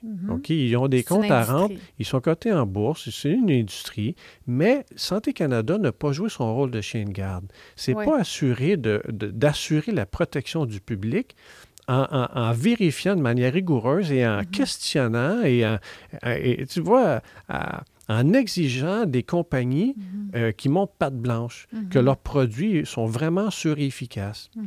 Et là, tu vois que Santé Canada est comme coincé euh, à défendre euh, une position intenable. Eh, c'est ça. Parce que là, cet élément-là, moi, je le disais depuis le début que pour les enfants, la balance ne penchait pas en faveur des- de la vaccination, principalement à cause du risque inconnu à long terme. OK? Parce que pour les enfants, contrairement aux personnes âgées qui ont comme quelques années, une décennie à vivre, les Mhm. enfants ont toute une vie devant eux. Oui. Et donc, si tu compromets leur santé dès le départ, ils sont bien mal partis dans la vie. Et donc, à cause de cet inconnu-là des risques à long terme, moi, je disais, on ne vaccine pas les enfants. Ouais. Et là, ce qu'on voit Je viendrai à dire, aujourd'hui... t'es pas le seul qui a dit ça. Là. Non. Tu Dr Malone l'a dit. Il y a eu plein d'autres gens, mais vous êtes tous des complotistes. Mais tu vois, aujourd'hui, ce qu'on voit, c'est que j'avais raison de lancer l'alerte dès le départ et de me montrer prudent.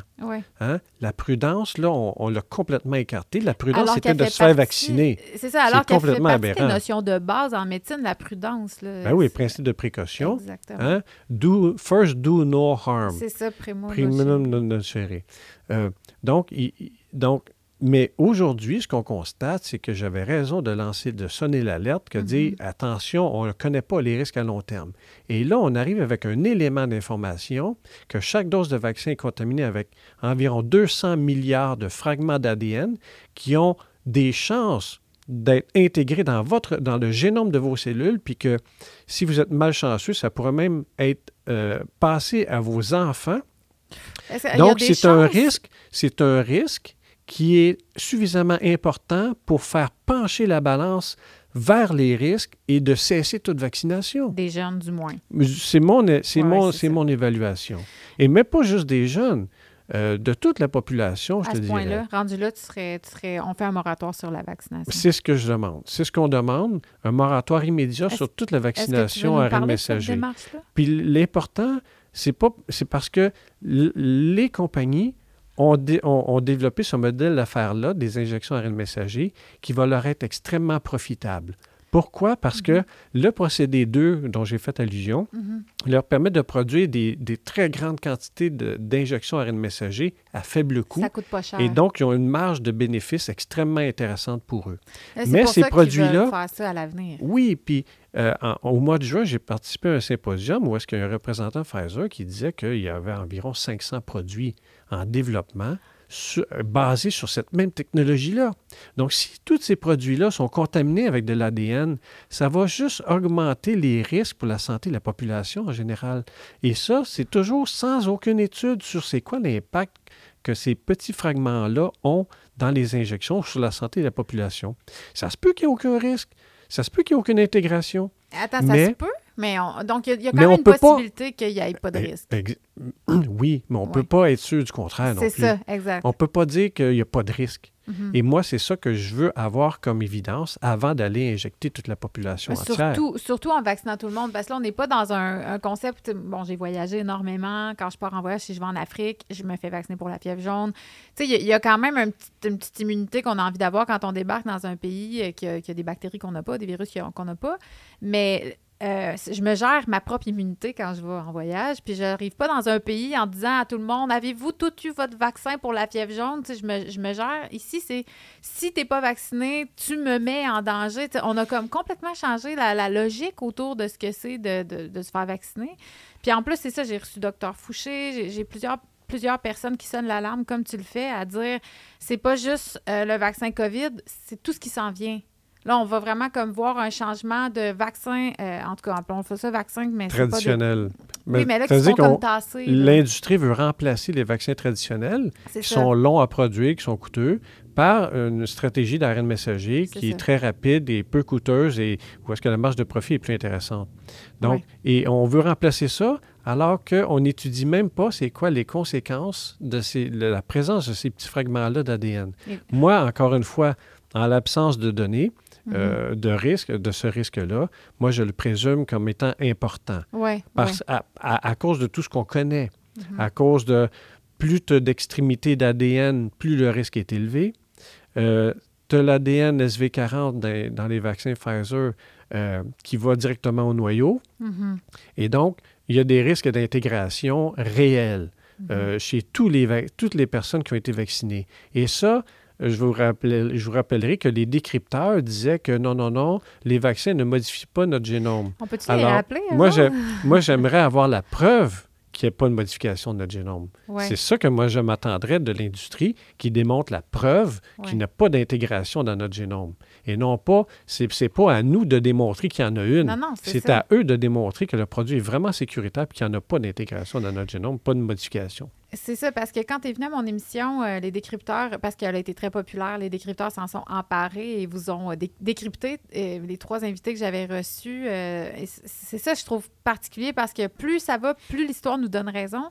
Mais ils n'ont pas refait une émission pour s'auto-décrypter puis faire Ah, excusez, finalement, on s'est trompé, il y avait raison. Non, puis tu vois, pas, le- là. le- mais- et, et ça, ça continue de marquer l'imaginaire. Ouais. Hein, parce que leur message de, bon, de dire, de, de nous associer à la désinformation et tout ça, ça. ça nous discrédite euh, pour de Ouais. bon, alors que si le temps nous donne raison, cette perception-là dans la population n'est pas corrigée. Non, exactement. Puis ça, revient. euh, je, poursuis Google, YouTube, euh, comme on parlait avant de commencer l'entrevue. Puis c'est vraiment quelque chose que mes trolls me reprochent, c'est de faire de la désinformation. Puis quand je pose la question, ben faites juste me nommer une désinformation que j'ai faite. Ah, c'est Silence Radio, il n'y a personne qui me répond. Parce qu'ils savent pas. Ils ont vu une émission, c'est décrypteurs. En fait, elle a fait de la désinformation. On la met dans une catégorie, puis on n'écoute plus rien de ce qu'elle dit. Parce que tout ce qu'elle dit, c'est des folies, des mensonges, de la paranoïa, du délire psychotique. C'est ça que je trouve dommage parce qu'on n'a pas de débat, on n'a pas de discussion rationnelle, on n'est pas assis en train de faire OK, mais regarde, s'il y a quelqu'un qui a envie de dire non, c'est pas vrai ce que tu dis, euh, puis non, il y a des études qui prouvent que c'est pas vrai, ben OK, mais on va les mettre sur table, on va en discuter, on va en parler. C'est juste ça qu'on. Nous, on veut juste être informés. Là. Tout ce qu'on veut, c'est savoir ce qui se passe. Ben, encore une fois, c'est toujours de, de viser la protection du public. hein. Et puis là, il, il faut justement être capable de se parler. ouais. Et moi, je suis tout à fait contre l'utilisation de termes comme désinformation, Mhm. mésinformation, euh, qui, qui impliquent une de mauvaises intentions. Ouais. Hein? Évidemment, il y en a qui sont mal intentionnés, Mm, mais c'est de pas, la majorité. Ouais. La majorité veulent la vérité. Mhm. Ils veulent comprendre, ils veulent euh, avoir accès à- à- au maximum d'informations pour vraiment avoir la meilleure compréhension globale de la situation. Et, mais ces termes-là, complotistes, anti-vax, donc ça, ce, sont des étiquettes qui sont apposées sur des arguments ou des personnes qui sont critiques du message de la pensée unique des gouvernements. C'est ça. Et ça, ça brise tout- tout- toute possibilité de débat. Oui, ben, c'est tellement creux, c'est vide, ça veut rien dire, c'est du vent. euh. Mais je pense que quand tu prends la peine de t'asseoir en une personne en face de toi, tu vas pouvoir discuter. C'est facile juste de généraliser, il y a un pan de la population les terribles qui ont supporté Éric Duhaime, comme ceux-là, comme s'ils faisaient pas vraiment partie du Québec, puis qui n'écoutent pas vraiment la télévision quand ils sont en train de parler d'eux autres comme des malades. C'est- comme, on, a, on a des généralités qui sont extrêmement creuses, qui servent à rien. Puis après, on a des humains. Puis comme tu viens de dire, tous ces humains-là veulent le bien. Euh, comme je dis souvent, c'est une exception, là, les psychopathes qui veulent notre mal. C'est Ouais, juste ouais. parce qu'ils nous dirigent, la plupart. Mais, la Mais- pl- les gens, ils veulent le bien, là. Mais, mais c'est là que je trouve que les autorités euh, sont, sont malhonnêtes parce qu'ils font des amalgames. Mhm. hein. Ils, pen- ils, ils veulent associer les personnes qui sont critiques, comme moi. Ouais. Ils, ils essaient de nous amalgamer avec euh, une frange très, très, très minoritaire là, qui sont malveillants, mal intentionnés. Oui, oui, c'est ça. Donc, euh, et moi, en tout cas, je déplore aussi le, les- les- le travail des médias Ah traditionnels oui, qui ont utilisé et continuent encore aujourd'hui d'utiliser toutes sortes d'étiquettes Mhm. pour dénigrer les personnes qui sont critiques, qui ont une vision différente de la crise. Ouais. Euh, et, et- ça, c'est tout simplement pas sain. Euh, Mhm. je voudrais aussi revenir sur euh, une entrevue, qui a- une intervention publique qui a été accordée par euh, Jean-François Tlich, le journaliste du Soleil. Ah, il m'a décrypté, lui. Oui. Donc, moi aussi, il me, il me salit de manière malhonnête. Mais il a révélé en mai 2021, en pleine pandémie, dans une conférence Zoom, il a révélé l'existence d'une trame narrative des médias. Ouais.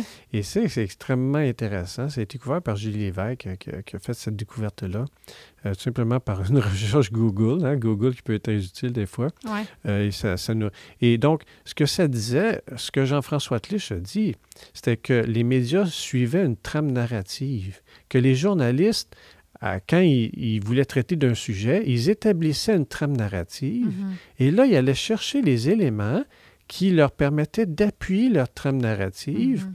justement pour justement d'aller chercher des clics, Ouais, ouais, et ouais.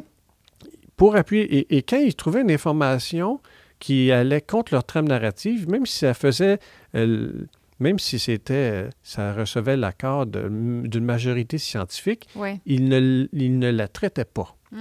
Donc, ils construisent comme ça une trame narrative, Mhm. euh, et c'est quand même assez ahurissant Ouais. que euh, cette révélation-là a été faite. Et ce que ça montre, c'est que les médias, depuis quatre ans, évidemment, suivent une trame narrative. Et ça, ça fait juste confirmer ce qu'on ce qu'on- ce qu'on soupçonnait à l'époque. Et avec le temps qu'on observe, c'est que les médias suivent une trame narrative. Tu sais, quand Mhm. tu as les quatre médias principaux au Québec qui suivent la même trame narrative, alors qu'auparavant, il y avait toujours des divergences de trame, Ouais. tu te dis, ouais, il y a quelque chose qui ne va pas, là. Ouais, ouais, c'est ça. Euh, et, merci à Jean-François Tlich de nous avoir d'avoir confirmé nos doutes, nos Ouais. soupçons. Ouais. Euh, et donc, ça confirme que les médias ne sont pas là pour informer le public de manière objective ça, avec tous le les pouvoir. d'information. Donc, moi, supposons, il veut traiter de la vitamine D. Mhm. Bien, si Jean-François Tlich établit sa trame narrative selon laquelle la vitamine D est toxique, Ouais. évidemment, il va aller chercher tous les éléments d'information qui vont lui permettre d'affirmer ça. Et Mhm. tous les, éléments d'information qui vont dire que la vitamine D, elle est bénéfique pour la santé, renforcer le système immunitaire, on les donne aux personnes âgées, c'était pour ça. C'est drôle parce qu'ils font ce qu'ils nous reprochent. Il va exactement, il va véhiculer dans son article comme quoi la vitamine D est toxique. C'est ça. Alors qu'il devrait euh, être objectif, d'avoir aucune idée préconçue. Exact. Et là, de faire une recherche vraiment rigoureuse, objective, sans parti pris, et là, de voir selon les, les évidences. Et ce qu'il ce aurait trouvé, c'est que la vitamine D, elle est bonne pour la santé, et, ça a toujours été. Mm-hmm, D'ailleurs, mm-hmm l'apparition cyclique des infections respiratoires, ça coïncide aussi avec notre exposition au soleil. Bref, euh, il y a beaucoup d'éléments qui, militent en faveur de la, de la, vitamine D là, pour la santé. Pas de la vaccination. Hmm. Euh, mais euh, écoute, on, ça tire à sa fin. Ce que j'aimerais, c'est qu'on. J'aimerais ça savoir, toi, où t'en es là aujourd'hui avec ton employeur. Est-ce que tu travailles encore? C'est quoi ta situation? Puis qu'est-ce qui s'en vient pour toi? Donc, je suis de retour au travail depuis le 3 juillet 2023 j'ai repris mes fonctions professorales. Euh, je ne suis pas retourné sur, sur, les lieux de mon travail depuis un an, un peu plus qu'un an. Tu travailles à parce distance? Que, oui, je travaille à distance. Euh, parce que euh, je subis du harcèlement. Ah, c'est ça, j'allais dire, le milieu de travail ne doit pas être très agréable. Exact. Donc, j'ai deux griefs de harcèlement qui sont, que j'ai déposés et que l'Université Laval ne veut pas régler. OK, je tiens à le préciser. Elle ne veut pas s'asseoir pour le régler. Et même s'ils connaissent les problèmes que je vis depuis octobre 2022, euh, donc ça fait plus qu'un an qu'ils savent c'est quoi les problèmes que je vis, ils ne cherchent pas à les régler. Donc ils veulent les régler devant un arbitre. Et donc, il y a un grief d'harcèlement contre l'Université Laval qui va, va être rejoint au présent, au, présent, procès. Donc, le procès qui est toujours en cours, pour moi, en fait, le procès dans lequel je suis impliqué, c'est euh, moi et mon syndicat, le SPUL. On conteste les deux suspensions dont j'ai fait allusion, de huit semaines et de quatre mois sans salaire. Donc, on les, conteste devant un arbitre. Et là, euh, on a eu 15 journées d'audience jusqu'à date. Les trois premières étant euh, pour examiner une demande de l'Université Laval pour tenir toutes les audiences à huis clos, ah, à l'abri des regards et tout ça. Donc, on a eu 15 jours d'audience. Moi, j'ai commencé le procès en, comparaissant comme témoin de l'Université Laval pendant cinq jours complets. Euh, donc, là, euh, les, le processus est interrompu parce que l'avocate de la partie de l'Université Laval, sont deux, avocates, mais une avocate, Karine Brassard, a été nommée juge. Ah bon. Et donc, euh, là, l'Université Laval, ils sont probablement à la recherche d'un autre, avocat, pour prendre la relève. Mais déjà, il avait prévu avoir 16 autres journées pour un total de 31 journées d'audience au total. Je pense que Epstein n'a même pas eu pour des pour des mots, OK, pour des mots, pour des mots. Et là, ça, ça comprend pas le grief de harcèlement. Euh, qui, va qui va être traité devant le même arbitre dans ce cas-là. Donc, on, on peut penser peut-être à une quarantaine de journées de procès pour des mots et une situation et une situation qui pourrait se régler par la discussion, par la, par la, la, conciliation. Wow! Mais c'est, est-ce que c'est normal? Je connais pas ça, mais il me semble que ça me mais tu vois, il y, a des procès qui se, qui se déroulent sur des journées consécutives. Hein? Ils bloquent une, deux, trois semaines et puis on règle ça rapidement. Et c'est pas, ça que c'est pas ça qui a été choisi dans mon cas. Dans mon cas, c'est de faire durer le plaisir. Donc ça a commencé, c'est tellement le fun. Donc ça a commencé au mois de mars 2023 et là ça va s'échelonner probablement jusqu'en juin, puis peut-être même jusqu'à jusqu'à la deuxième moitié de 2024 ah, avec une décision au moins trois mois plus tard. Ah, donc, tu dois tellement être épuisé. Donc, mais tu sais, c'est des processus qui sont très longs, mais tu sais, moi, je vois bien là, que les, intentions derrière ça, c'est d'arriver à m'épuiser. Mm-hmm, euh, et évidemment, ça, ça, ça, apporte ses fruits. Je veux dire, c'est pas des processus qui sont euh, agréables et tout ça. Je ne l'ai pas choisi. Et j'aimerais mieux, j'aimerais mieux poursuivre ma vie, la, petite vie que je menais tranquille euh, avant que cet épisode-là survienne. Fait là, pour l'instant, tu travailles, tu n'as pas d'autres plaintes qui, qui s'en viennent, tu n'as rien. Ben, celle-là qui s'échelonne. Oui, ben, il y a une plainte, c'est-à-dire que l'Université Laval a retenu contre moi deux vidéos que j'ai données, que j'ai deux entrevues que j'ai accordées qui parlent vraiment du détail du contenu des vaccins et tout ça. Donc, euh, c'est quelque chose qui retiennent, qui retiennent contre moi. Euh, c'est quand même et, drôle, donc, as le droit de et donc, Je, ben, regarde, si, si j'ai pas raison, ben, qu'on me dise qu'est-ce que j'ai dit de pas correct et, et, pourquoi on n'accepte pas de débattre avec moi. et puis, dans tout ce processus-là, j'ai jamais été capable de discuter avec le signataire des lettres de suspension. Donc, euh, Lynn Bouchard pour les premières suspensions. Ensuite, ça a été euh, André Darvaux, vice-recteur aux ressources humaines. Vice-recteur aux ressources humaines qui n'est même pas foutu, excusez-moi, de s'asseoir avec moi et qu'on discute. Et est-ce que tu as fait la hein? demande? Ben oui, nombreuses reprises. J'ai aussi, demandé, aussi demandé à l'Université Laval de me mettre en lien avec le gouvernement, avec les autorités INSPQ, INES, M3S, pour que je puisse partager mes préoccupations. Et l'Université Laval ne donne jamais suite à, ces demandes-là. Et en fait, tu vois, c'est quand même assez aberrant que l'Université Laval m'empêche d'assurer la protection du public. C'est euh, surréaliste. Surréaliste, oui. Ouais. Ben écoute, continue ce que tu fais, puis je sais qu'on est nombreux à t'appuyer. Euh, j'espère que le narratif va finir par changer. J'espère qu'on va se renuancer, qu'on va recommencer à avoir des, des, palettes de couleurs. Je trouve ça bien alarmant ce qui se passe au Québec. Puis, tu sais, ton rôle est important. Je, sais que ça doit être difficile à porter, puis je ne sais pas pourquoi tu as été choisi, puis c'est ta mission. On a toutes nos missions de vie, mais la tienne, en ce moment, tu es en train de la jouer au front, puis euh, je te souhaite vraiment une fin heureuse à, toute cette histoire. Oui, merci bien. Merci de m'avoir reçu encore. Ça fait plaisir. Au revoir. Merci d'avoir écouté la vidéo jusqu'à la fin. Si vous avez aimé, mettez un petit pouce par en haut, un commentaire ou partagez-la. C'est une excellente façon de m'aider à rejoindre un maximum de gens. Si ce n'est pas déjà fait, suivez-moi sur toutes mes plateformes YouTube, Facebook, Instagram et X, là où la censure ne sévit pas. N'oubliez pas de protéger votre vie privée quand vous naviguez Internet avec le VPN le plus rapide sur le marché, NordVPN, N-O-R-D. Abonnez-vous au nordvpn.com barre oblique Hello veut savoir et supportez ma chaîne tout en utilisant un des meilleurs VPN au monde. Je répète, nord, N-O-R-D, vpn.com barre oblique E-L-O-V-E-U-T S-A-V-O-I-R.